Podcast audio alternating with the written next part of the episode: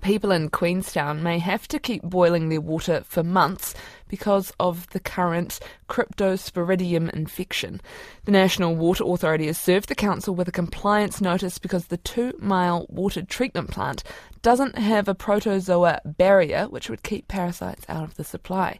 Queenstown's mayor has warned it might take some time to get the right equipment to the town and install it at the plant. We're joined by Queenstown Primary School Principal Fiona Cavanagh. Tēnā koe. How has this bug affected your school community? Kia ora. Um, we were notified on Monday evening via an email, and Tuesday morning I raced to the supermarket thinking there'd be lots of water there. There wasn't. There weren't any bottles of natural water. The only bottles of water that were left were flavoured, so I just grabbed what I could.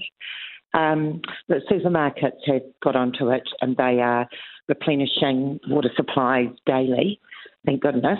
Um, it's impacted us where we have been unsure of um, procedures going forward. So I contacted the Ministry of Education.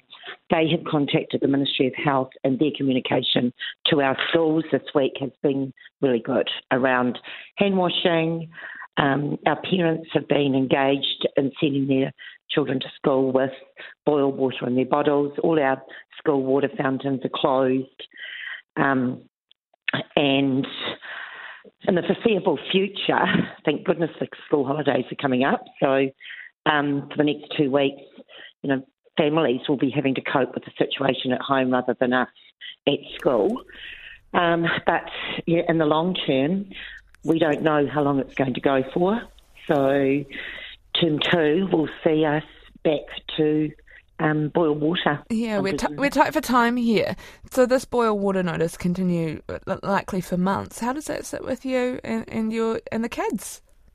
Well, it's really going to impact on our budget as well because we're having to purchase water for students that don't have the water when they come to school, um, and we're having to um, rely on a plentiful supply, and um, that's expensive. Yeah. Hey, thank you very much for your time. That is the Queenstown Primary School Principal, Fiona Cavanagh.